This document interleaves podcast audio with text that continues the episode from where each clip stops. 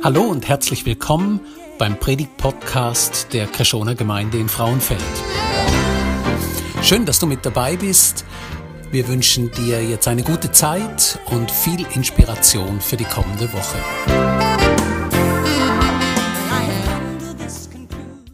Bist du schon mal überrascht gewesen, wo du einer neuen Person begegnet bist? Meiner Frau und mir ist es so gegangen, wo wir in Italien waren, vor ein paar Wochen. Wir sind nämlich dort ein bisschen baden am Strand. Wir haben ja alle Glassensorten, die es dort gibt, probiert.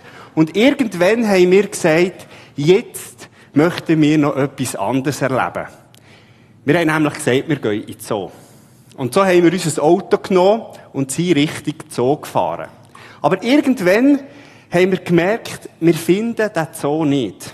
Und darum sind wir beim Parkplatz nebenan gefahren und haben unser Navi neu eingestellt und plötzlich ist ein Mann gekommen, mit dem Auto. Er ist nebenan gefahren, hat die Scheibe runtergelassen und hat gesagt, oder uns gefragt, ob wir etwas suchen. Wir haben gesagt, wir suchen den Zoo. Er hat in einem Nebensatz gesagt, er wüsste auch nicht genau, wo der Zoo sei, aber er würde uns gerne helfen. Und so ist er vorausgefahren und wir hinten nachher. Und dann habe ich mir überlegt, was das echt für ein Mann ist. Ob das ein lieber Mann ist, ob das vielleicht sogar ein Engel ist, oder doch nur ein Betrüger. Wir haben dieser Sache nicht so traut und darum haben wir gesagt, wir sind auf der Autobahn, wir fahren einfach in der nächsten Möglichkeit einfach bei Ausfahrt ab und schauen dann selber. Und das haben wir gemacht. Die Frau da, die ist auch überrascht. Und vielleicht auch ein bisschen irritiert. Weil Jesus begegnet ihr.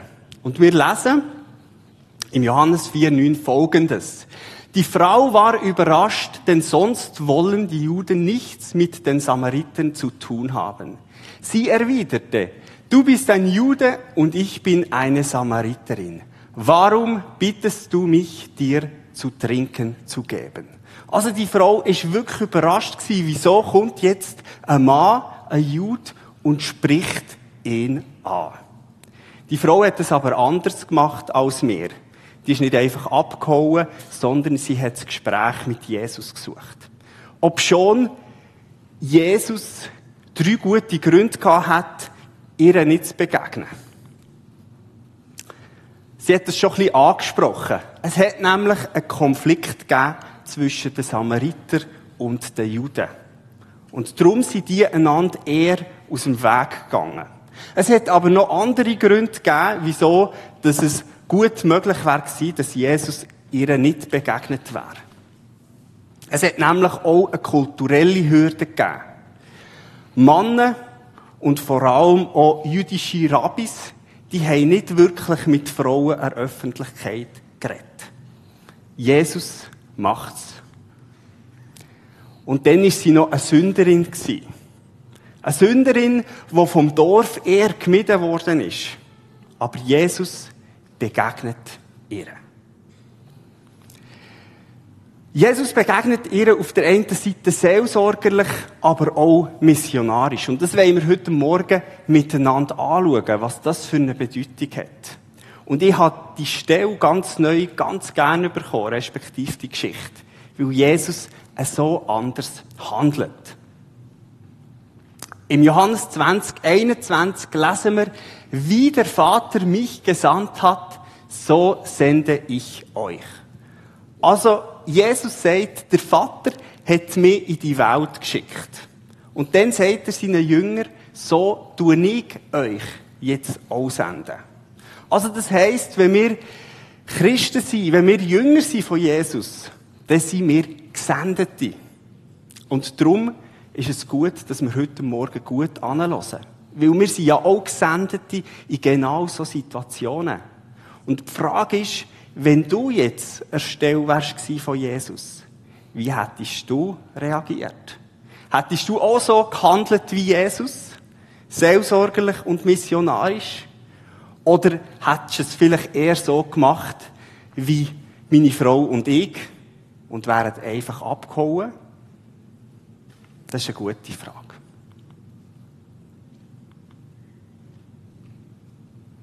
Es hat also drei Gründe gegeben, wieso Jesus dieser Frau nicht hat müssen begegnen. Und jetzt wollen wir mal den Konflikt ein bisschen anschauen, den es gegeben hat zwischen den Samariter und den Juden. Da sehen wir Israel, da unten Judäa, ganz oben Galiläa. Und Jesus ist jetzt also in dieser Geschichte unterwegs von Judäa nach Galiläa. Und ein besonders frommer Jude hat jetzt in dieser Situation Folgendes gemacht. Der ist nämlich nicht durch Samaria gegangen, sondern er hat einen Umweg gemacht. Er ist nämlich da über den Jordan, das ist recht mühsam gewesen, aber das macht man so, wenn man fromm ist, ist so aufgegangen und ist nachher Richtung Galiläa gegangen. Das hat also, oder das haben die frommen Juden so gemacht. Die frommen Juden, die haben noch etwas anderes gemacht. Wenn sie nämlich jemanden verflucht haben, dann haben sie dem einfach Samariter gesagt. Das ist die Situation Und die Frage, die im Raum steht, ist, wieso ist der Hass da gewesen? Beide Völker sind einander aus dem Weg gegangen. Aber man spürt, dass Verachtung viel mehr von den Juden gekommen ist. Und dann müssen wir ein bisschen in die Geschichte gehen. Circa 750 Jahre bevor die Situation da stattgefunden hat, haben die Syrer diesen Teil von Jerusalem, das Nordreich, erobert. Und die haben 20.000 Leute deportiert, respektive einfach aus dem Land rausgeführt.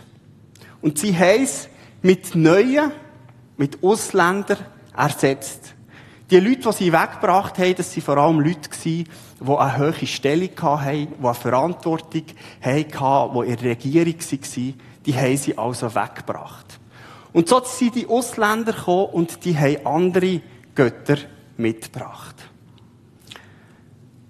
Aus dem heraus sind Mischehen entstanden und Götzenbrüche. Wir sehen also schon verschiedene Gründe, wieso das so schwierig ist geworden. Aber es geht noch weiter. Die Samariter, die haben nämlich, wo die Juden wollen, den Tempel wieder aufbauen, haben die den Tempelbau boykottiert. Dann hat es einen Streit gegeben, wo ist jetzt der wahre Ort vor Anbetung? Ist das jetzt Jerusalem oder ist es der Berg Garizim? Und so ganz am Schluss, und das hat die Beziehung irgendwie eingefroren, ist die Zerstörung vom Tempel den Samariter, wo die Juden gemacht haben. Etwa 300 Jahre war der Tempel auf dem Berg Garizim und dann haben die Juden den Tempel zerstört.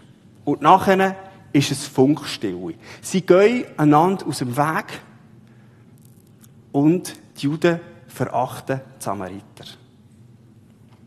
Als ich ein sechsjähriger Bub war, bin ich mit meinem Vater in den Wald gegangen. Und bei uns im Wald hat er mir einen grossen Wurzelstock gezeigt. Und er hat gesagt, Adrian, das ist ein Baum, der hat eigentlich uns gehört. Aber unser Nachbar hat den einfach umgehauen und hat das ganze Holz für sich gebracht, genommen. Irgendwie als Bub ist mir die Geschichte recht eingefahren. Und ähm, die Beziehung zu unserem Nachbar ist irgendwie auch ein bisschen kalt geworden. Ich habe ihm nicht mehr wirklich über den Weg getraut. Und ähnlich geht es jetzt also an den Samariter und an den Juden. Sie gehen einander aus dem Weg. Und ich weiss nicht, wie es dir geht. Vielleicht kennst du auch so Sachen. Vielleicht kennst du so Sachen vom Beruf. Vielleicht von, von Familie oder von der Umgebung, wo du wohnst. Oder sogar von der Gemeinde. Wo mal etwas war und jetzt geht man einander eher aus dem Weg. Und die Frage ist ja, wie reagiert jetzt Jesus? Geht er auch den Weg wo die besonders frommen Juden gemacht haben und überquert der Jordan zweimal? Ist Jesus auch der, der Samariter als Fluchwort braucht? Das ist eine gute Frage. Jesus ist anders. Er überquert eben der Jordan nicht zweimal, sondern er geht gerade durch Samaria durch. Und wir können auch sonst an anderen Stellen lesen, dass Jesus ein Freund war von den Samariter. Eines sind sie zum Beispiel auch durch Samaria gegangen und dann hat Jesus ein paar von den Jüngern gebeten, zu fragen an einem Ort, ob sie dürfen übernachten. Aber die von diesem Dorf haben gesagt, nein, sicher nicht. Und so haben die Jünger ganz eine einfache Lösung gehabt. Sie haben nämlich gesagt, hey, komm, lass doch einfach Feuer vom Himmel fallen. Jesus hat sie besänftigt und gesagt, das ist nicht eine gute Idee. Jesus hebt die Samariter sogar positiv hervor. Bei Stelle vom barmherzigen Samariter. Oder Jesus hält auch einen Samariter. Also wir sehen, Jesus hätte so anders gehandelt, wie man hätte können handeln und vor allem wie die gehandelt haben, wo, wo Volksgenossen waren von ihm. Jesus handelt eben, wie Jesus handelt. Und ich möchte dich fragen, wie geht es dir, wenn du vielleicht in einer Situation bist, wo Leute ausgrenzt werden? Bist du auch ein Freund von dieser Person? Oder machst du mit und grenzt auch andere aus? Ich glaube, das ist etwas, wo wir von Jesus lernen können. Dass wir ein Freund sind von denen, die ausgrenzt werden. Es hat aber noch weitere Gründe gegeben, wieso Jesus ganz gut hat können sagen, ich begegne dieser Frau nicht. Es hat nämlich eine kulturelle Hürde gegeben. Und wir lesen im Vers 27 folgendes. Sie waren erstaunt, ihn im Gespräch mit einer Frau zu sehen. Aber keiner fragte ihn, warum er das tat oder worüber sie gesprochen hatten. Die Situation ist ja die, dass Jesus dort an dem Brunnen ist die Jünger sind am Einkaufen und kommen nachher zurück. Und sie sehen, da Jesus mit einer Frau am Reden. Der Edition C, ein Bibelkommentar, erklärt das ganz gut. Da steht, ihr Erstaunen ist verständlich. Denn jüdische Rabbiner vermieden das Gespräch mit Frauen. Vor allem dann, wenn sie ihnen allein begegneten. Sie wollten weder in Versuchung noch in einen schlechten Ruf kommen. Außerdem hielt man die Frauen für ungeeignet, Lehrgespräche zu führen. Das ist heftig. Und Frauen haben auch als ein verführerisches Wesen gegolten. Denen muss man aus dem Weg gehen. Und grundsätzlich hat man sie eher verachtet. Das ist also die Situation gewesen. Und die Frage ist, was haben wir für Gründe, gewissen Leuten vielleicht nicht zu begegnen? Vielleicht sind es keine kulturellen Gründe, vielleicht gibt es andere Gründe, wieso dass wir Leuten nicht begegnen. Vor ein paar Wochen bin ich auf dem Spielplatz mit meinem Sohn und dann ist eine Frau zu mir gekommen und hat mir eine Telefonnummer angehebt und hat gesagt, das ist meine Telefonnummer, kannst du die deiner Frau Deborah geben. Ich war ein bisschen überrascht und habe gesagt, okay. Und bin nachher zu meiner Frau gegangen und habe gesagt, ich habe die Telefonnummer bekommen. Und die Frau will mit uns Kontakt haben. Es ist eine Frau, die ist noch nicht so lange in Frauenfeld. Und ihr Mann ist im Moment im Ausland am Arbeiten und sie hat ein kleines Kind. Und wir haben gemerkt, sie sucht den Kontakt sie will mit uns Kontakt haben. Und ich habe gemerkt, so in den ersten paar Minuten, ich habe ganz viele Gründe gehabt, zu sagen, jetzt habe ich gerade keine Zeit. Ich, ja, ich muss eine neue Gemeinde kennenlernen. Ich habe jetzt einen neuen Job. Ich habe jetzt keine Zeit. Aber ich habe gemerkt, wie Jesus uns das aufs Herz gelegt hat, dieser Not von dieser Frau zu begegnen.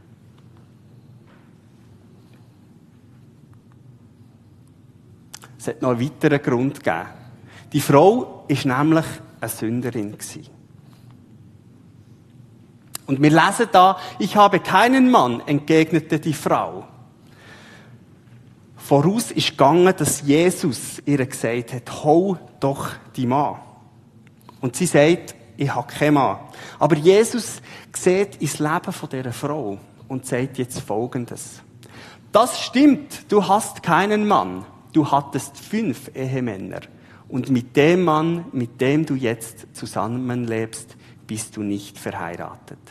Das hast du richtig gesagt. Und wir sehen da Verschiedenes in diesem Text. Die Frau hat fünf Ehemänner gehabt. Das muss nicht heißen, dass die Frau all die, die fünf Ehemänner verlassen hat, sondern es kann ganz gut sein, dass einige von denen gestorben sind, dass vielleicht auch sie verlassen worden ist. Also wir sehen da schon mal ganz viel Schmerz und Leid im Leben von dieser Frau. Aber nachher spricht Jesus etwas an. Er spricht nämlich ihre Sünde an im Leben. Er sagt, mit dem du jetzt zusammenlebst, bist du nicht verheiratet. Also Jesus spricht die Sünde an. Und meine Frage ist, wie gehen wir um, wenn wir Sünde im Leben von anderen sehen? Wir sind ja alle sündige Wesen.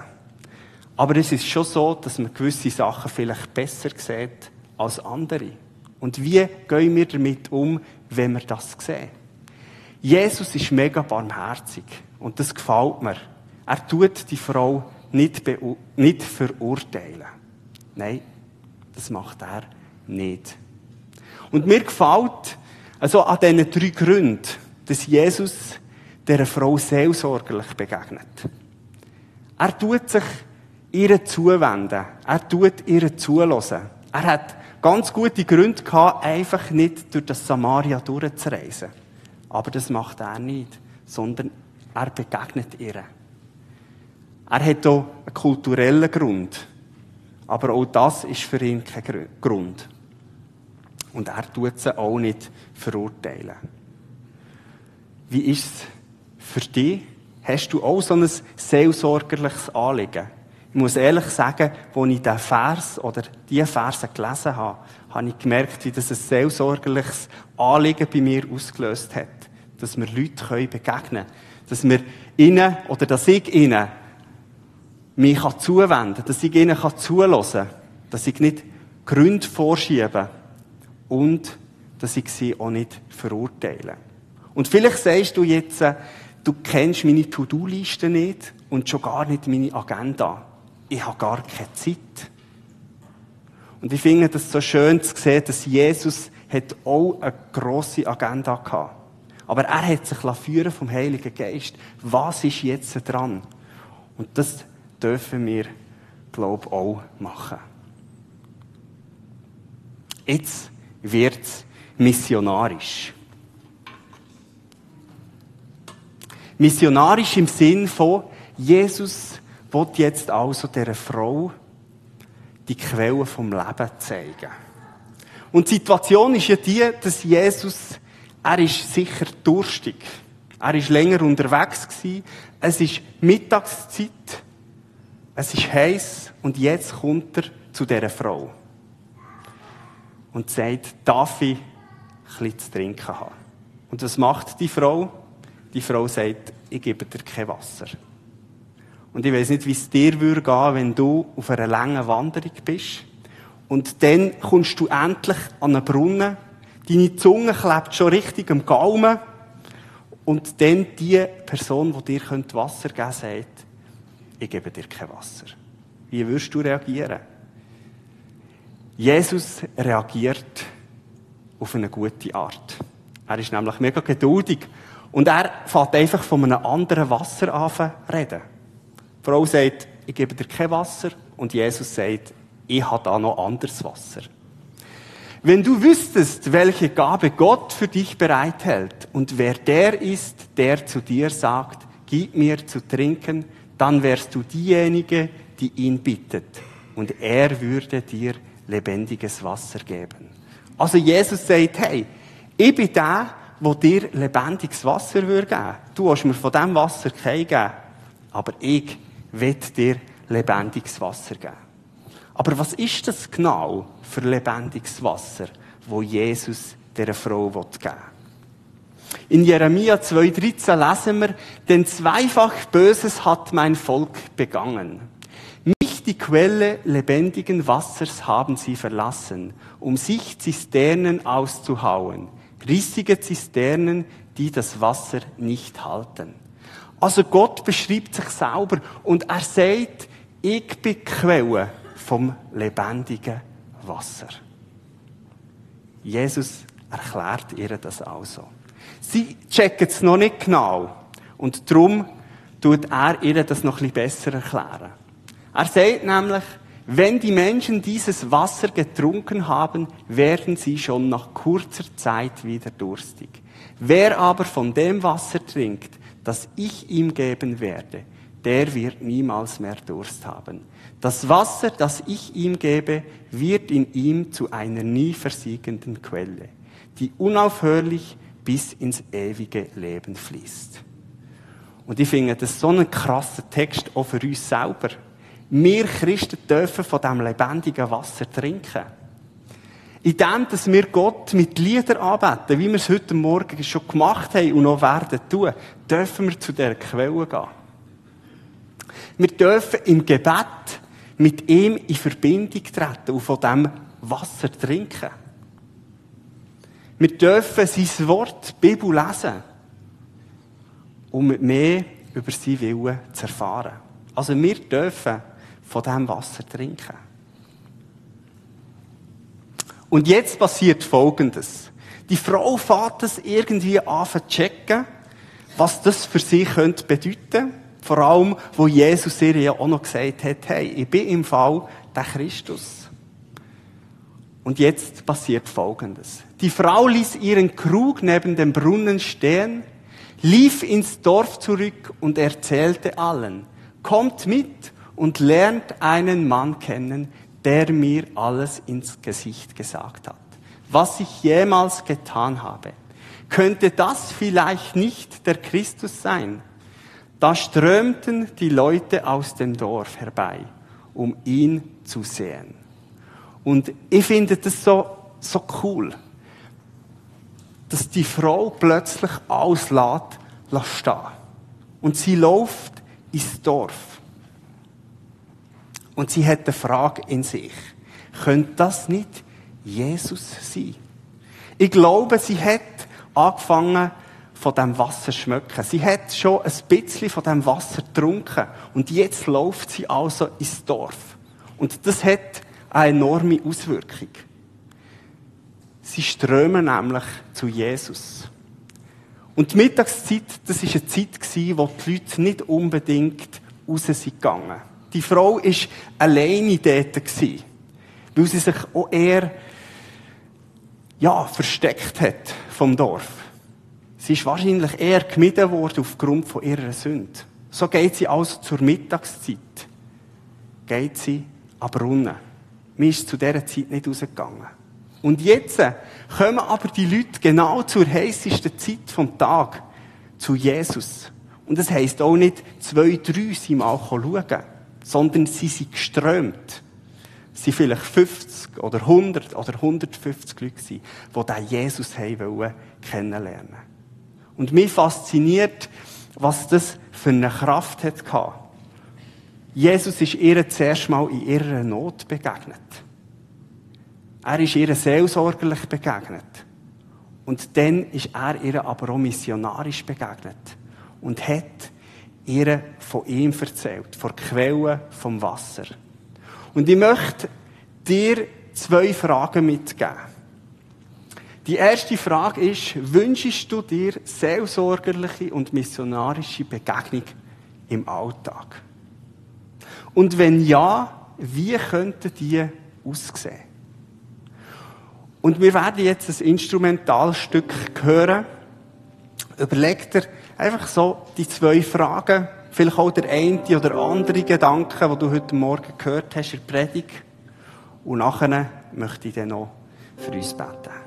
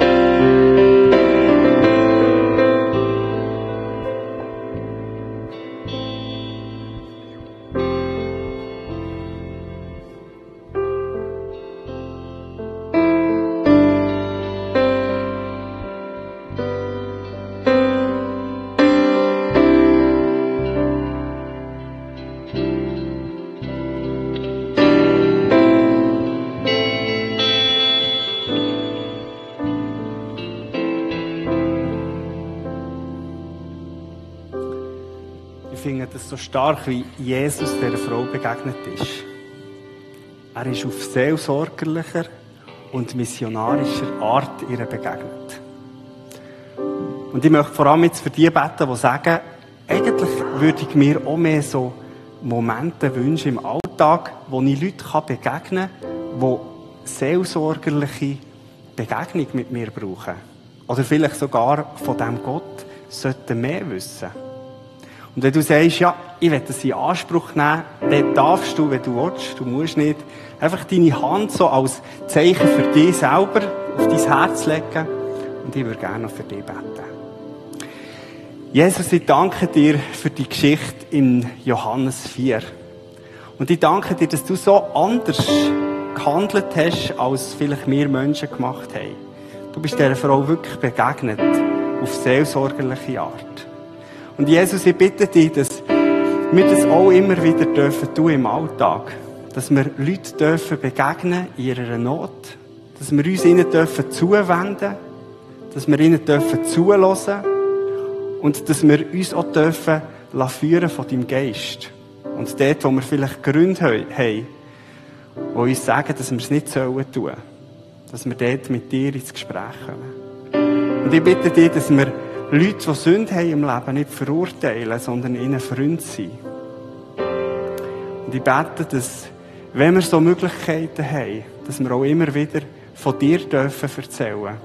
Von dieser Quelle vom Leben bitte dich, dass wir so Begegnungen dürfen haben und dürfen erleben, wie du uns leitest und führst in dem. Amen.